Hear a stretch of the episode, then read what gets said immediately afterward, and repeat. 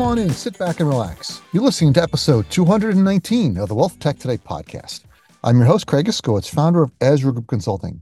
And this pod- podcast features interviews, news, and analysis on the trends and best practices all around wealth management technology. This is the best of 2023. We went through the archives and we pulled out the most popular episodes from 2023 as defined by you, the listeners. So get ready for the best of 2023, and we're going to kick it all off right now. Our first clip is from Ainslie Simmons, uh, the head of Pershing the Wove platform. Now, um, you'll notice in this uh, clip, I do call it Pershing X uh, because when we recorded it, they hadn't announced uh, the name yet. So I still call it Pershing X, but it is the Pershing Wove platform. And um, in this clip, Ainslie is talking about direct indexing and how it's going to shake up our world. Uh, talks about their acquisition of Optimal Asset Management, a direct indexing provider. So there's a lot of uh, benefits there for integrating direct indexing into the Wove platform, being available for Pershing customers, um, you know, an integrated uh, an integrated part of their platform. And also, I um I ping her a little bit on some of the technology they're using and asking her what's going to happen with that, some of their partners. So I get a little bit into the nitty gritty details uh, of how some of their um, partners work, and she's uh, very open about uh, about that. So I appreciate that. Uh, my favorite conversation with Ainslie uh, wasn't even recorded. It was when we were both at the um, uh, Future Proof Festival uh, back in uh, September of last year, and we had this long talk. She was walking. I don't know if, if anyone who was at that at that um, event. It was a very long um, setup on the beach. You know, it was probably like, you know over you know maybe not half a mile, maybe a third of a mile long. It was a really long um, setup, and she was just walking up and down before her demo. We uh, happened to see happened to see her. We were talking. We, we just walked back and forth up and down the beach and talked about um, what's going on in the industry. So I really love uh, you know, talking to her and, and finding out what's going on. So I think you're really going to to like this clip. So here we go. With the technology, so I know a lot about the managed accounts platform, having worked with it, as been a consultant to it um, yeah. many times. The um, I know you also rely on a number of key partners with that platform. Are you keeping yeah. those partners? So the, the, the FolioDynamix used to be the engine for the for the, the rebalancing and trading. The uh, the APL Fiserv InvestCloud was the, the core of the UMA. Are you keeping those partners or are you rebuilding that? Well, you know, there's there's certainly a role for keeping all kinds of partners, right? And and we have all kinds of partners, old and new. Mm-hmm. Like we're going to announce some new partnerships that uh, are we're really excited about. So there's there's all kinds of roles for partners. Um, exactly keeping partners where they are as they are. Uh, you know, I, I can, I'm not committing to that because you know there are certain things that um, our partners, uh, you know, may or may not want to stretch into with us. And, you know, I can't answer that question. But will there be partners with us along the way? Absolutely. And there are many of them today, and there'll be many of them tomorrow. Excellent. Are there any, um, so what are the trends you're seeing in the market um, that's driving, you know, so you, obviously that you're, it's kind of like, you know, you've been in the startup space uh, startups have been described as you're building an airplane, you know, f- uh, jumping off a cliff and building the airplane on the way down. Uh, what are some of the trends you've seen that have changed the way you're thinking about what you're building? Yeah, I think, you know, there's nothing like breathtakingly new here because, you know, I think the industry has been talking about the cool stuff for a while, but obviously being on the cloud, obviously having a very scalable data layer and data lake obviously partnering with world class companies to do those things. You know, you know my commitment because I bought a company around direct indexing and how I think that's going to shape the world. We already have relationships with alts players like iCapital and CAIS that we can leverage for the alts trend. Like, what's beautiful about doing this at BNY Mellon is, you know, the bank has its fingers into every heartbeat of every trend in every sector of uh, the capital markets and we get to leverage all of that you know like digital custody who digital asset custody who knew right the bank of new york mellon would be a leader there. So uh, you know i think that um, we have many ways to sort of stay current Um, but I think a lot of the talk hasn't materialized yet into true value. And that's what we're focused on making sure that we're going to turn these innovative things into true business building value for our advisors and their clients. You just happened to mention uh, digital assets. Will Pershing X be supporting cryptocurrencies on your roadmap? Not in our, yeah, not in our first release or two. Obviously, the mothership is uh, got to get going first. But again, really fun for us to be able to just jump on uh, that train, you know, that's already barreling down the road, and I didn't have to go build that. So you know, it, it, just keeps coming back to the why. Uh, you know, everyone always asks me why, like, why this in the bank? Why would you ever do that? Why, why, why, why, why? It's the question that, like, I think is the most popular question. You know, isn't it going to slow you down? And, you know, I always answer with, sure, there's some parts that, you know, I got to, you know, let's call it grease the gears and try and move as fast as possible within the confines of a regulated bank. But when it comes with it, is pretty incredible. So, you know, that's that's the balancing act. And we're all anxiously waiting for that train to come into the station. Our next clip is from Urs Bolt. Uh, Urs has been on the program a number of times. He is based in Zurich, Switzerland. Uh, he is a mentor, advisor, lecturer, uh, 30 plus years in wealth management, wealth tech, fintech, digital assets. Uh, he's got great uh, insights on the industry, and I try to have him on as often as I can. Uh, and last year, he had put out his predictions for the wealth management sector in 2023. And the clip here is talking about the rise of alternative asset classes in private markets. And I think he was um, mostly spot on in his um, in his prediction. Uh, of course, there was some rockiness to uh, the markets last year, especially with rising interest rate environments in some aspects of alternatives. But when he talked about private markets, that really um, was uh, pretty close to the mark, especially private debt and uh, syndicated loan market, uh, which didn't do so well, but private debt did do pretty well and and had a lot of a, a big increase. I think it was 86% um, of loans in the leveraged buyout market um, were due to private credit accounting. So there was definitely some a strong increase there. Um, real estate um, maybe didn't do so well because of rising interest rates, but I think, you know, in terms of fintech uh, coming out with new marketplaces, we saw a lot of new markets launch um, and uh, come of age in 2023. And we've been getting uh, sort of overwhelmed with new players looking to get into the alternative space. So there's definitely a lot of demand for that. So I was pretty impressed with his call around private markets. And then we also talked about new investment strategies uh, and mass personalization supported by AI, which uh, uh, we've all seen that come to fruition as um, tools like ChatGPT and Bard um, launch, you know, thousands and thousands of other alternative options in technology, as also across our industry. So take a listen to Urs Bolt and I talk about the predictions for 2023. Now, uh, the reason you're on the program, not just because I think you're a great guy and love your stuff, but you just put out an article uh, January 12th called Predictions for the Wealth Management Sector 2023. And I want to go through some of these, uh, the areas that you believe are, are predictions that are going to change uh, wealth management, technology, um, and things we want to talk about. So let's just go through this. And I'll, I'll put a link in the show notes to this article so you guys can read it for yourself. First one you have here is the rise of alternative asset classes and private markets. Why is that on your list of of uh, predictions for wealth management?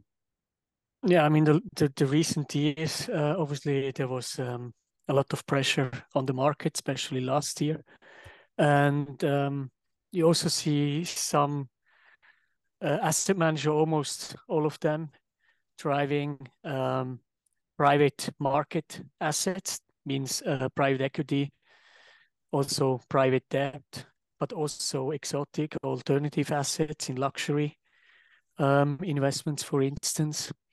And there's clearly a trend towards these long-term uh, holdings and to diversify your portfolios away from the listed equities and strategies which you already all have in where you where every one of us is literally invested in, whether whether we are uh, invested via pension fund, our private portfolios, or ultra rich in uh, uh, widely diversified portfolios. So I see that is clearly something coming, and I also see that um, the the access which is given now also to a wider audience. So before it was always like you needed to buy half a million dollars round, so it was only possible for uh, upper high net worth individual segment or ultra high net worths, and now that um, investment threshold uh, came down massively, almost by a factor of 10, depending who you look at. And this is made possible by the expansion of financial technology going into the investment area. So everything started with fintech, went to trading like Robinhood, etc. And now it's also going into investments where you have long-term investments where the life cycle events really go 10 years and beyond. So this is definitely a trend which we can see. We do get a lot of inbound um, requests from firms. So half of our clients at Ezra Group are wealth tech firms, broker dealers, uh, large RIAs, RIA aggregators, uh, banks, and such. But half our clients are software companies and also these markets. We're getting a lot of inbound uh, calls from new markets coming up, whether they're alternatives. And you mentioned exotic assets, art, you know, we call it, you know, um, you know, fixed assets or, you know, um, you know, not liquid assets or liquid art, luxury mm-hmm. items and things, but, you know, yachts, you know, they want to do a marketplace to monetize or tokenize different assets. Do you see that really taking off? Is that just a fad or is that something that, that will become mainstream? Yeah, I think for the, um, more exotic side of it, liquidity will always be sort of an issue. But the interesting thing is you really get access now via these platforms to almost anything. But they're not one there's not one marketplace where you basically just to say I want this category, this category, and put together a range of alternative assets, maybe even mix in a total portfolio with traditional assets or listed equities, for instance, or bonds. But you have access now. So I think the complexity will come now how to manage a wider range of assets, especially when you're a family office or um, yeah, or an independent wealth advisor which wants to give access to a wide range of um, alternative um, assets. Indeed yeah, it just seems like something that's really taking off uh, in different ways because of, as you mentioned, the different uh, the technology is making it easier to uh, bring these assets to market, to manage them, to to to uh, to price them. Um, I know many years ago I worked for um, a company. I did a project for a company. Came to us. They had this these um, uh, uh, an online, not a marketplace, but software that was allowed uh, very wealthy clients to track their collections of handbags or jewelry or cars or other things, and it was very detailed. And no, there's no application uh, in our industry that that does that because we're all about investments. What what ETF stocks, mutual funds do you have? Maybe alternatives like private equity, but no one tracks these types of physical assets. And he had a very sophisticated technology for that and you could up and, you, and it was it was designed for all these different you know he must have had 50 different types of collectibles with all the fields you would need and i don't even remember you know the the, the, you know, the different names of you know of course the names the manufacturers and all the different you know ways to judge them and, and rate them how valuable they are and then he had a mm-hmm. way for pricing experts to come into the platform with, with specific IDs and roles. Say, okay, you can only you can price these particular items that you are an expert in. You can't delete or change things. Just you can just update the pricing because there's no feeds for a handbag or for a Rolex watch.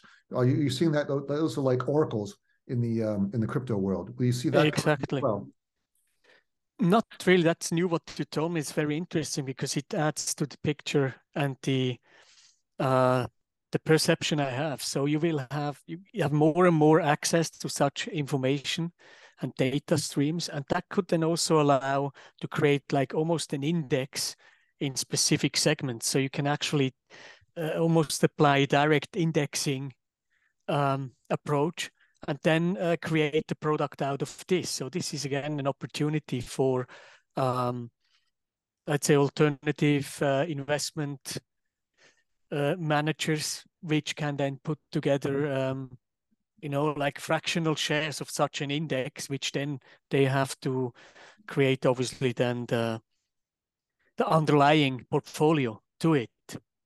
So that will hmm. ultimately again lead to the way that um, people which are more in the affluent or even in the retail investment segment get access to investable products without actually doing the the whole hassle to get into each of such products and they sometimes might only be able to buy a, a fraction of it or 20%, but you cannot buy 20% of uh, a very exclusive Louis Vuitton bag or whatever, or Hermes or whatever it is, right? Or a Rolex watch or Breitling, mm-hmm. whatever the luxury asset might be. You're going to like this next clip. It is from uh, the CEO of Intelliflo, Nick Eatock. Uh, Nick is based in London, and uh, Intelliflo is an interesting company. They have uh, were acquired by Invesco in 2018, and Invesco has bought a number of other um, platforms and companies and merged them together into this sort of super platform uh, that now Nick is running. And we talk a bit about uh, business integrations and lessons learned. Integrations is an area that we uh, hold dear to our heart here at Ezra Group, as you know.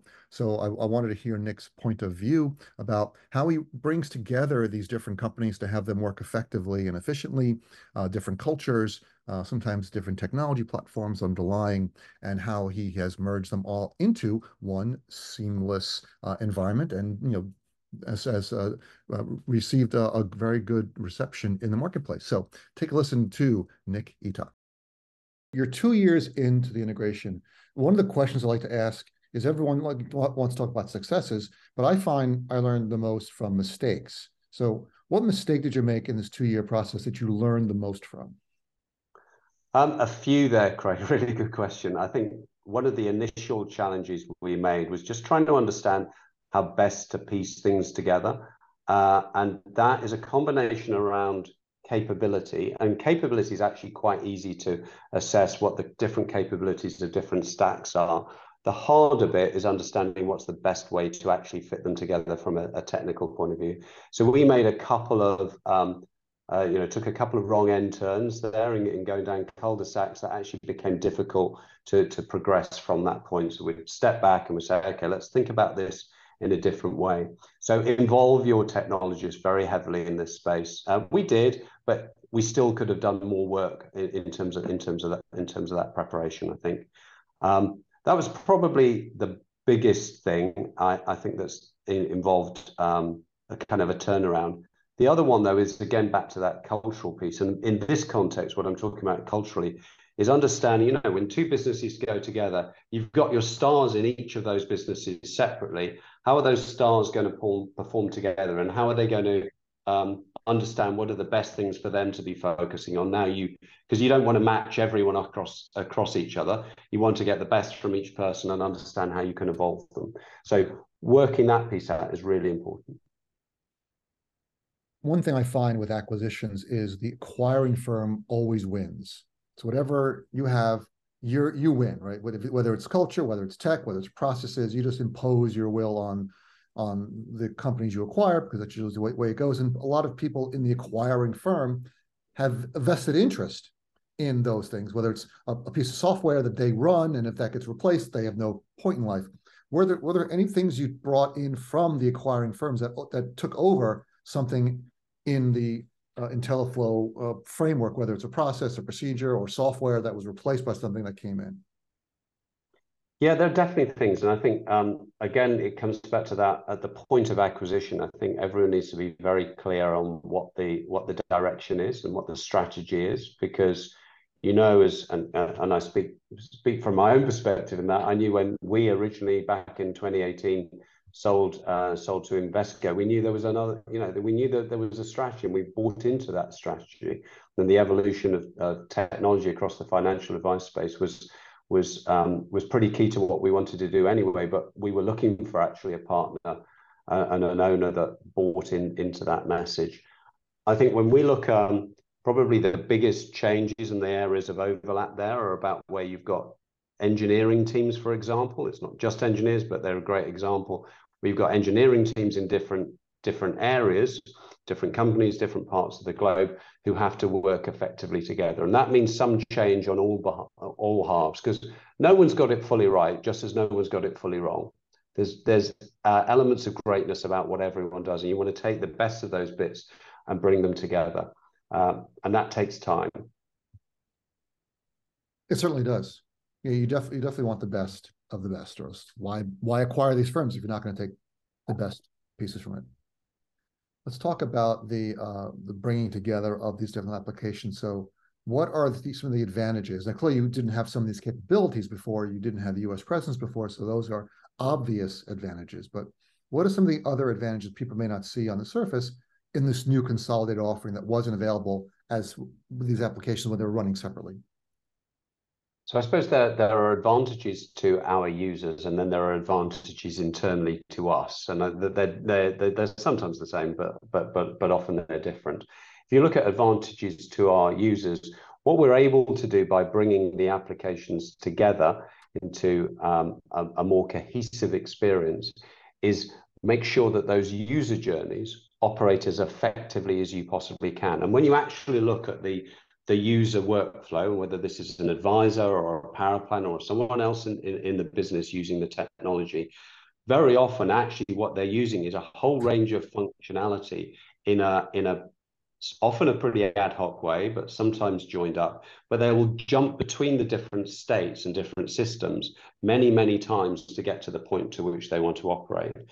By bringing these together, we can take pieces of each journey and play them at the right point in time, not just think about them as separate applications that integrate together, but journeys that are cohesive, grabbing bits from um, essentially from platform A right for this screen, from B for the next one, back to A, onto C, and so on. So it can create a much better better user journey. And when you think of the the scope with which our, our software covers. So, you know, that's CRM, practice management, uh, financial planning, portfolio management, rebalancing, digital account opening, workflow, doc man, all of those kind of areas. It's pretty, it's a pretty wide stretch. You want to make sure that they operate effectively, as effectively together as, as, as they can.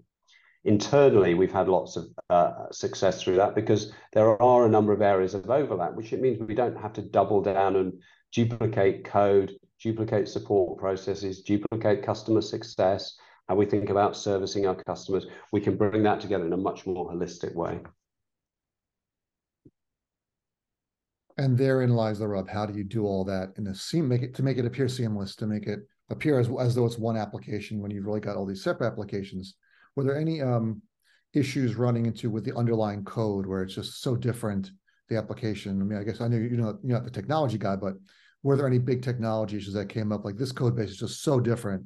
We're gonna have to do X, Y, Z, put a wrapper around it, do some sort of interfaces to to get this integrated.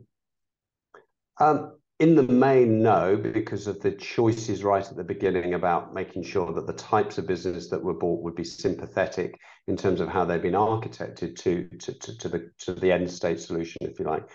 Um, but there are always small areas where you say, okay, right, that's going to work in a slightly different way from how how, how we how we anticipated. And I think, I mean, the reality is that's true of all, all software businesses around the world. You can just make it easier or harder depending on your initial initial choices. Check out this uh, clip with Jim Crowley, CEO of Pershing, BNY Mellon. Now, this clip also was uh, came from a podcast that was recorded before, uh, slightly before the uh, the Insight conference where they announced Pershing X with Pershing Wove. So we're still calling it Pershing X, but you get the idea. And what we talk about here a bit is some of the tech challenges that we see for advisors and how Pershing Wove is going to solve that, and some of the interoperability challenges that they see Pershing Wove addressing, and uh, something I thought was interesting was how other custodians are going to respond to Pershing as one of the big three, now big three custodians, to their uh, new platform. And Jim was really, um, really open about how um, they were against being multi-custodial for many years. And uh, you know, Pershing, uh, full disclosure, Pershing has been our client over the years for strategy projects and other implementations and things. So uh, I know we had spoken to them about being multi-custodial um, back in the 2010 and um, you know the the leadership didn't see that as a strategic direction they wanted to go. So um, having them you know being converted over the years to uh, seeing the seeing the light about multi-custodial and Jim you know being pretty open about that, I thought um, I appreciated that from him. So take a listen to uh, this clip with Jim Crowley. Recent surveys have shown that up to 77% of advisors report that managing technology is their biggest challenge. So, what are some of the other ways that Pershing is helping this? Yeah, so um, it's a big problem um, managing technology. And uh, Craig, you're familiar with our launch of Pershing X, uh, which October 14th, 2021 is when Ainslie Simmons uh, joined us to start up Pershing X. And in June uh, this year at our Insight conference, we will be rolling out the product name for Pershing X as well as the platform more holistically. And when we talk about technology challenges, particularly for advisors, stitching together the different single function applications, whether it's CRM, whether it's planning, whether it's model management, trading, uh, performance reporting, billing. It's a real difficult task, and that's where I think a lot of this challenge is um, coming from that you just mentioned that advisors report on. That's a big problem, and we want to tackle that. And with Pershing X, that's one of the ways that we believe by creating a highly interoperable set of applications, we're going to solve a lot of those problems. Maybe not every problem, we'll eventually get to them. We, we have an order of operation, which has been defined by the advisors that are part of our advisory steering committee, and we will get to them all eventually. But we're super excited about solving big problems. It's no different than paper delivery. Um, this is a big problem for industry. We want to solve it. Um, technology, managing technology is a big problem. Data and managing data and having it span across the ecosystem, all the applications that people use. It's a big challenge. So we're after those big problems, Craig. Can you talk about the the big problem you might have had with uh, uh, working with other custodians? How do they feel about uh, the Pershing X platforms? You'll be the first custodian that we know of that's offering a multi-custodial platform. Yeah. So uh, for a person like me who's been in the industry for decades, um, I was sort of the first problem, the first challenge that we had to sort of. You're not a problem, Jim. Come on. You're a solution looking for problems. I, I, was the, the first person that had to be convinced that it was a great idea to build a platform that would be multi custodial because forever, right, that's the custodians made money only by positions, accounts, and balances that we held on behalf of our, our clients. But it really was short sighted. And being multi-custodial is so important because we first need to solve the problem that advisors are dealing with that 77% problem that you mentioned. And we believe that by being multi-custodial that and, and solving those problems that we just talked about it will position us differently in in the minds and in the operating system of every advisor that uses our tech stack so uh, it's a bit of a leap of faith. Um, it's trusting in uh, what we are doing and in our strategy. We're highly confident in it, and um, time will tell. But we're we're on the journey. At, at the very heart of the matter, Craig, what we're trying to do for our clients is simplify the complex. If you think about the operating system today, you think about the product choices, you think about the regulation, all the different technology, um, different tools that are out there, which you are so familiar with, it's a really complex operating system. So if your custodian can help you solve uh, for all the complexity of the operating system, so you have more time as an advisor to talk to your clients, um, we believe that that's the right formula. So simplifying the complexity of the operating system, helping people scale their business, improving their productivity, and giving them great service, that's our strategy.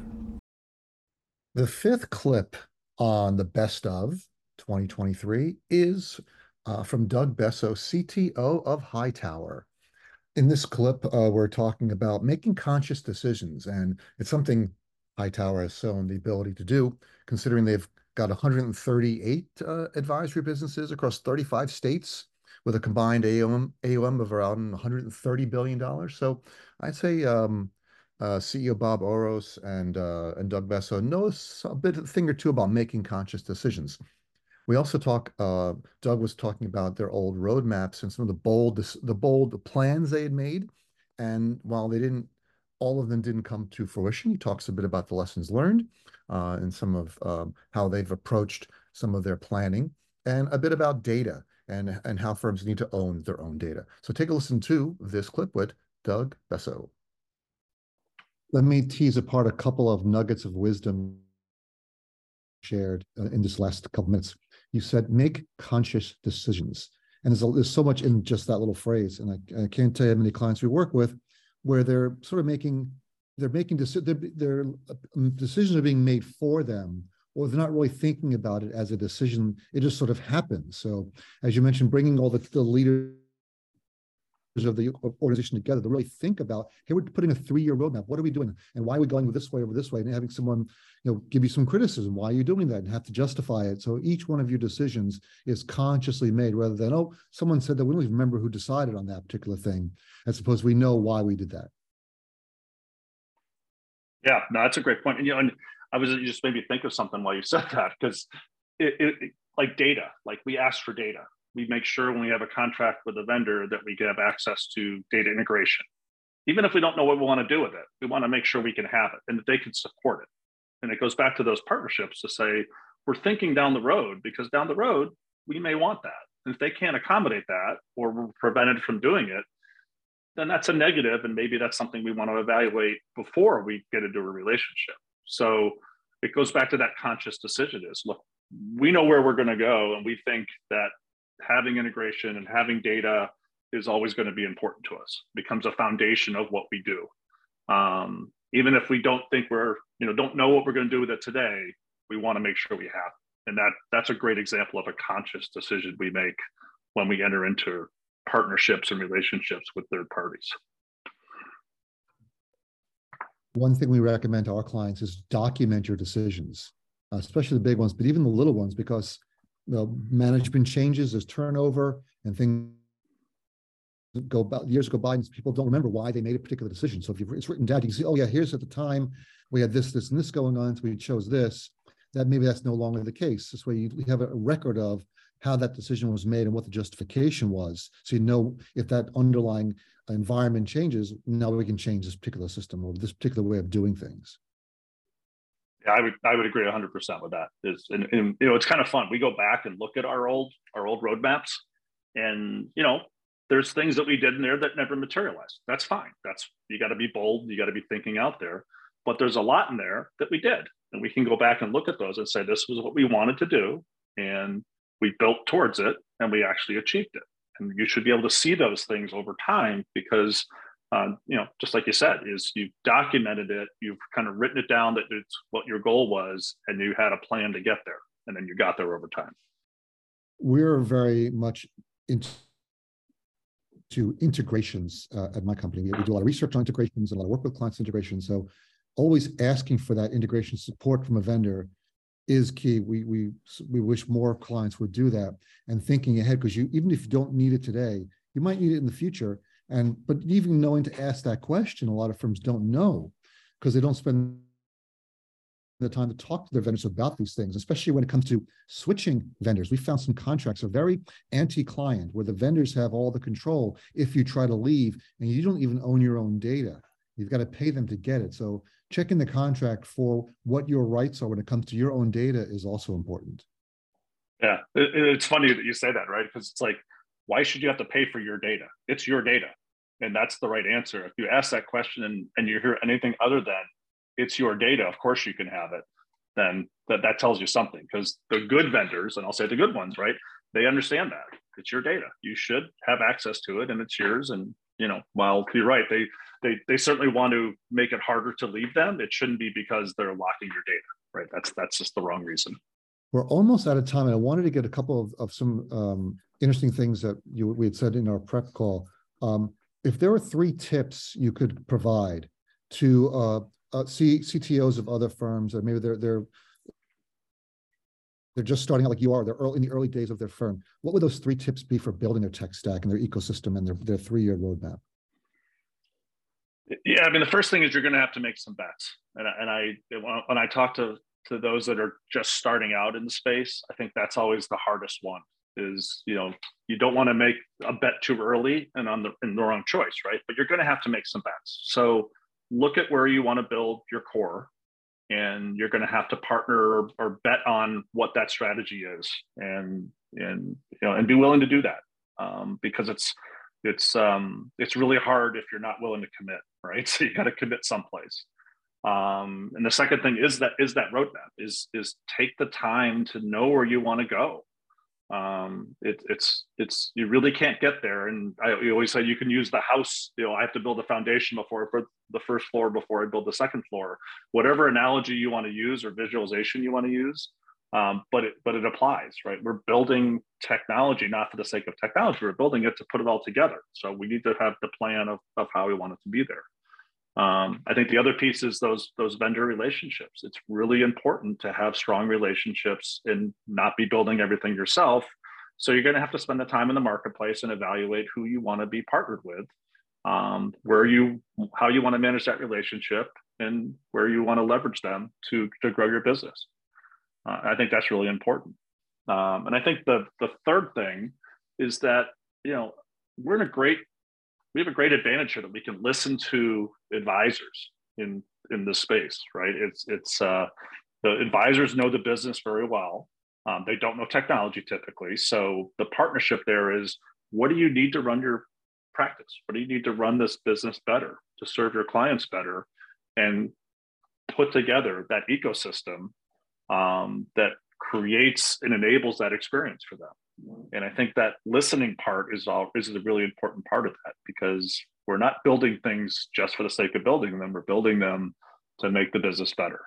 And i think we've learned to be good listeners um, and it's really it can be fun when you see how you can put things together and create things that you never thought possible. And uh, i think that's that's it takes a little while to get there. Uh, that, that wasn't the case in the early days uh, because you were block and tackling. But as you start to get and, and leverage your, your environment, you really can do some amazing things uh, by listening. All right. And last but not least, my good friend uh, in this next clip, uh, the president and co founder of Journey Strategic Wealth, Penny Phillips. And we're talking about our next gen advisors ready to take over. Man, I don't know. They're the next generation, but are they ready? Uh, Penny's got a great point of view on this um, how uh, some tips for next gen advisors and some of the uh, issues she's run into working with um, this cohort and uh, some advice for them on how they can improve uh, decision making. Uh, you know, the, the, Journey Strategic Wealth is growing fast and bringing on. I think their advisor teams um, tend to skew younger than others do. Uh, so she would know a bit about that.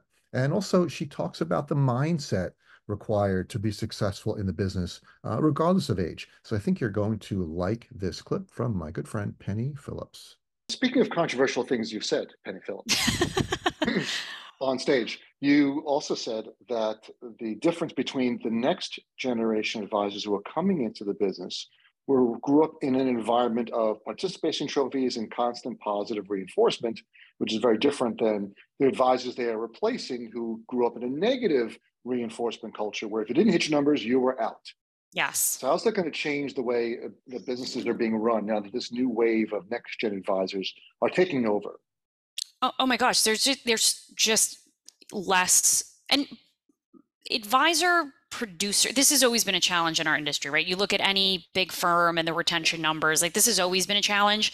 It's only going to become more of a challenge because let's face it the younger advisors coming into the business today and i'm generalizing here for any of the younger you know talent listening that, that disagrees but they don't want to be salespeople. They don't want to you know and i you know i grew up in the insurance broker dealer space as a consultant and you know, find me young advisors today that want to come in and just sell life insurance to as many people as humanly possible. It's just not going to happen. Or, or uh, advisors who want to come in and you know be be the traditional sort of broker is just trying to raise as many assets as possible. advisors don't want to do that uh, as much anymore. They want to be advisors. They come out of CFP programs, they get their CFPs because they want to be advisors. They want to deliver advice. But the differences in generations have changed the entire dynamics of sales cultures. And I alluded to this, you know, what the characteristics that underpin the next generation. Participation trophy society, positive reinforcement culture, our confidence, our ability to succeed, our ability to feel good about the work we're doing is based on what? It's based on the number of likes we get, right? So as a younger generation, we respond to positive reinforcement, to, to constant feedback. Uh, we, we're, we're more likely to be successful if we're on teams surrounding by people who are sort of helping us move forward. That is totally different from maybe the industry you started out in, Craig, where it was you had a you were an individual producer, you had to hit your numbers, you were out, and you responded to negative reinforcement. Someone telling you you're not going to make it, I'm generalizing, that made you want to succeed, right? You're cold calling more people or whatever it is. And so it's just totally different now. I also think there's this nuance about rejection.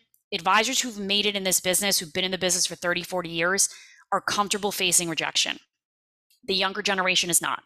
The younger generation has lived their whole lives via technology, right? We break up with people via social media apps. We make decisions and engage with service providers behind a technology wall. Our ability to really deal with conflict in a way that's conducive to, you know, ultimately selling and and and getting past rejection, it's just totally different now. And so that's what I was alluding to. Well, let's not get into my personal life with breaking up with people over apps, okay? It's, that's just that's a low blow, Penny. Sorry to, if that was tr- triggering to you. I'm sorry, yes. Yes, uh, that's a trigger warning for anyone out there. We should put that on the on the front of the podcast. It's so I I have a degree in computer science. I actually started out on the technology side of the business, and um, I had to train myself how to be a salesperson because I'm the the rainmaker at my company, uh, Ezra Group Consulting.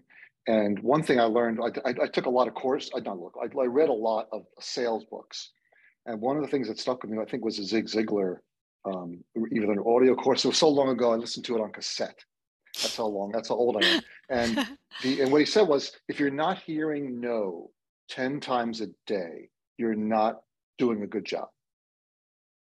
Because as a salesperson, you have to be, you know, knocking on doors. That's if right. Knock, you, you know, if you close one deal out of 10, you have to knock on 10 doors. If you want 10 deals, you got to knock on 100 doors, just in very simplistic terms. So you're going to hear 90 no's. So if you're not hearing nine no's a day, you're not talking to enough people. But that's, just certainly not the way a lot of people, generic, you know, generalizing, using, you know, generalization uh, are, are brought up today.